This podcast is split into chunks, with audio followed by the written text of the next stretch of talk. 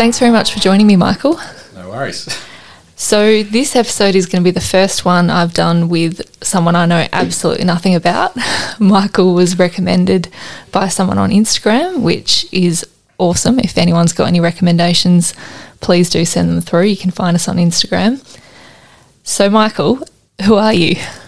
All right. um, so I'm Michael Paech, um, born and bred in Port Lincoln, um, 34 years of age. Uh, I probably, I don't know, describe myself as a bit of a creator and innovator. Um, slight, slightly maybe a bit of an educator as well. Um, so I own a um, little surf brand in Port Lincoln called Sandune Surf Company. Um, I coach uh, women's football, um, work for Norwood Football Club as well on the EP, running an education program. Pretty much about it. so the women's footy was actually part of the reason someone recommended you to me. Yeah. Um, tell me a little bit about that.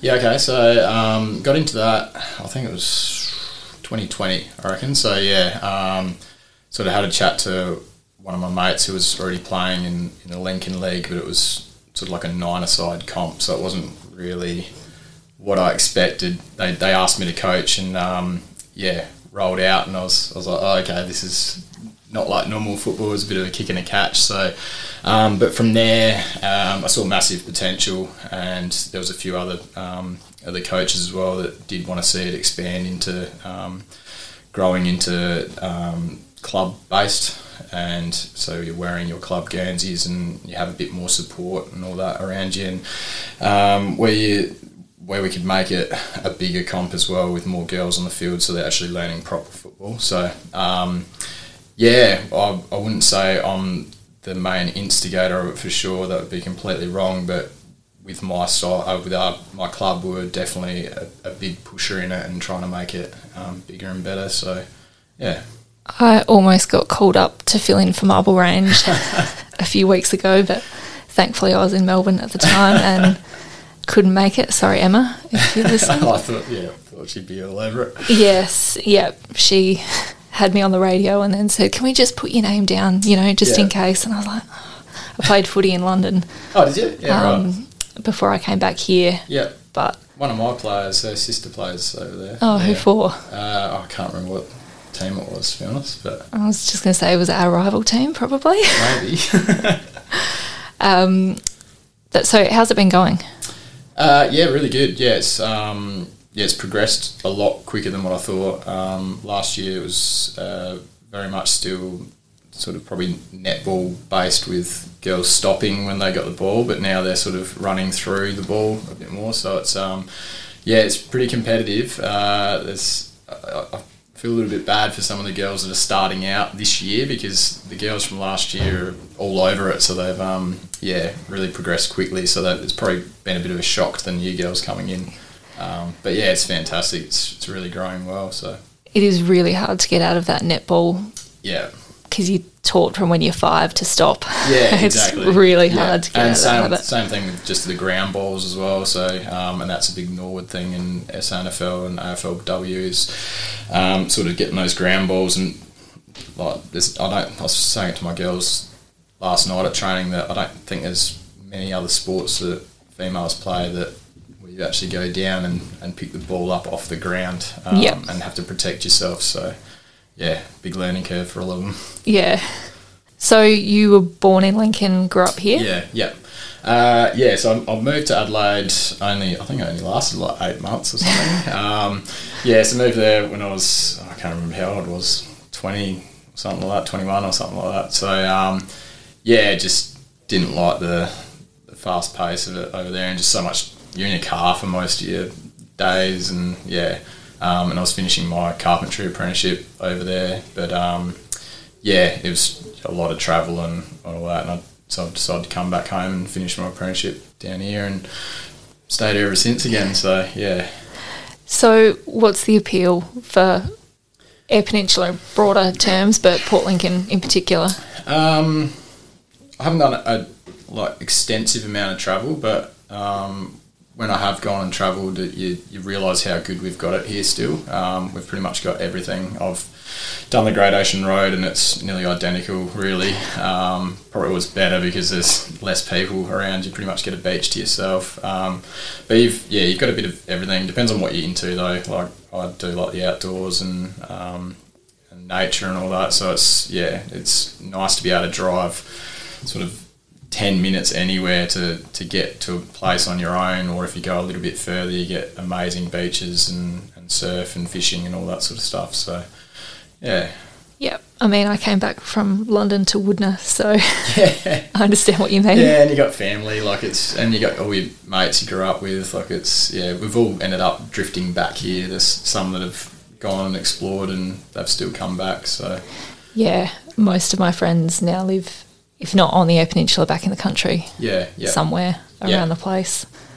Um, not too many of them left in the city. Yeah, I, I just found the city. I think the the hardest thing for me was walking past someone and sort of smiling and going to say hello, and they got their headphones on or whatever, and don't even acknowledge that you're a person. And I think that's that was the hardest thing for me. I was like, this is crap. Yeah, like just be nice to each other. Like. So, what's your favourite thing about the local community here? Um, oh, they are very supportive. I think, especially when you do get involved in, in sporting clubs and all that sort of stuff. That's your that becomes your family. Um, growing up here, I can sort of I know a, a, fair majority of people, and if I don't know them, I know someone else. So it's it's really easy to make friends and um, sort of connections with people, and and especially for my business as well, and and for working for Nord as well. It's been really um, helpful to be able to connect with someone very quickly through um, someone else that you know or experiences. Um, so yeah. So tell me a little bit about your business. I messaged you at a pretty inconvenient time a couple of weeks ago. yeah, no, we've had a yeah, it's, it's all been go the last uh, over the last month. So uh, Sandune Surf Company, I, I designed a little um, logo up uh, in school. It was, I think it was like 2002, so it's, it's been 20, 20 years last year. Um, I was meant to have a big 20 year anniversary and had the shop ready to open and all that, but then uh, just sort of ran out of time. Um, but yeah, registered that um, as a full on brand um, in 2012 um, while I was over in Adelaide, and um, yeah, pretty much produce sandboards, surfboards, like handmade. Mostly like was focusing on uh, wooden surfboards because mm-hmm. that was a bit of a niche market. Then there's quite a few people know about them and making them now. But um, uh, what else? There's clothing, so screen print all my own clothing.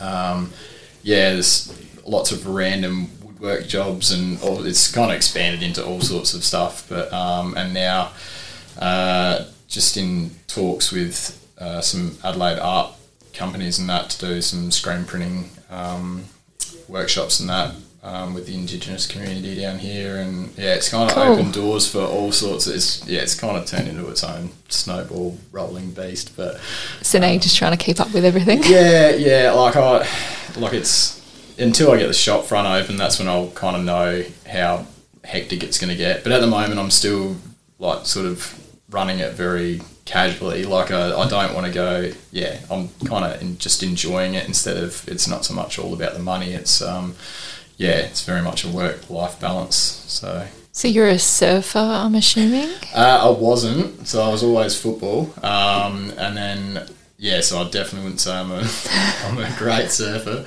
Um, I the reason I got into making surfboards was because uh, I actually wanted to pick up surfing, and I had a couple other mates that were starting to surf as well, and we're like, all right, let's learn this. We should know it.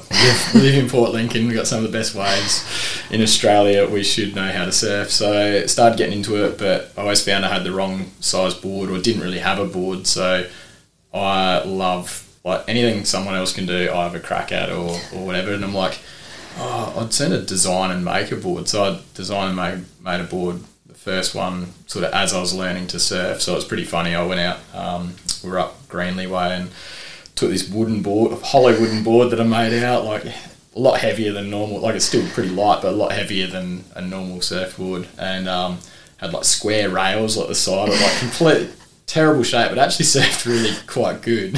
Um, but I took that out. I nearly drowned twice. I was like, what am I doing? Like I nearly gave up. Then I was like, this is horrible. So then I realised that okay, I need a bigger surfboard, and went bigger and bigger. And now I pretty much just ride longboards and just enjoy it. And I'd actually sooner just be out there with people that don't know how to surf and teach them. Um, than worry about big waves or get in the way of the people who actually do know how to surf. So, yeah, but I do enjoy it. Yeah. Yeah, we um, a group of friends and I learnt to surf when we were twelve.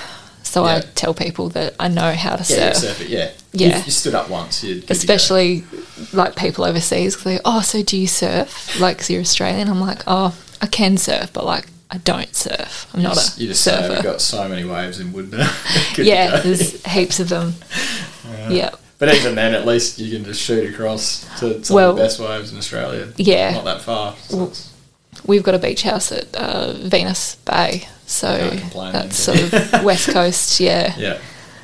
Again, no one in my family knows how to surf. So. Yeah, well, well, my family, like my parents are both from um, Barossa region, so they definitely have never even tried Yeah. surfing. So, yeah, yeah. had to pick it up for myself. But yeah, I mean, at least you had to go. that's it. Yeah.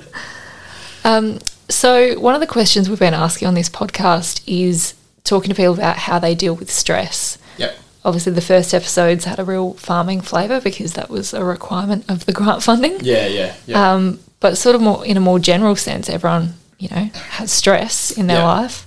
How do you deal with that?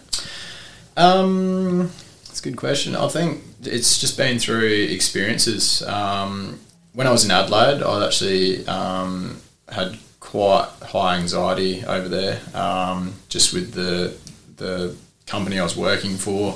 It's just a lot more um, focus on money and getting the job done quickly. And uh, we were only it was basically myself as a fourth year and a second year apprentice, and we were basically left to do our thing. And the second year apprentice, to his credit, was amazing. Like he probably knew a hell of a lot more than I did, and um, yeah, it was just an uncomfortable situation for me. Plus, getting up and driving, and then playing football down a completely other end of town. It was just, yeah, a bit overwhelming. Um, so I moved back here. So that was one way to deal with it. Was to get back where I was comfortable. Um, I don't like to go backwards in life, but that was something I needed to do for me to actually go forwards again. So, um, but even with uh, jobs, so I, I sort of stayed in jobs for like five to seven years and then realised that I either can't progress or I've just had enough. And so I'll move on to something new and so they like they say the cliche of a change is as good as a holiday and, and it really is. Um,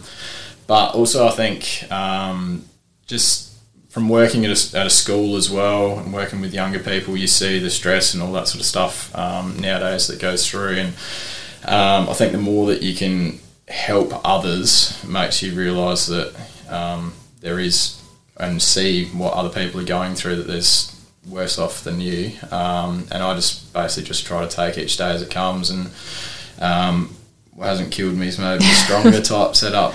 Um, and that was exactly what you're saying our business like businesses along there um, where we're located got broken into the other week and then next door got broken into again. And it- you just yeah I'm a big advocate for resilience and um, trying to push through um, yeah Obviously, things that are outside of your control.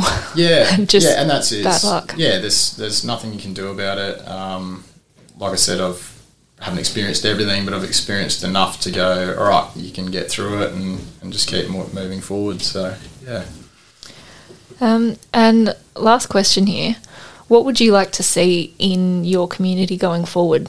That could be we've had answers like young people, um, yeah, or you know, and more events around arts and culture. There's been Yeah. you know a range of different um, answers to that question, but yeah, for sure. Um, I think there is quite a few um, up and coming businesses at the moment. Uh, it seems to be that's a bit of a trend around Australia at the moment. Everyone's sort of starting a clothing line or something like that. I've- don't know how many people each week are like, "Oh, I'm starting a clothing brand. Can you give me some tips?" And I'm like, "It'll take you 20 years, and it's bloody hard work." But That's why I screen print myself. But um, yeah, there's there's all these little coffee shops and distilleries and breweries starting to pop up in Lincoln, which is really good. Um, yeah, I think that's where council has to support that as much as they can. It's really cool what they're doing down the front um, there for the youth to be able to have something to do.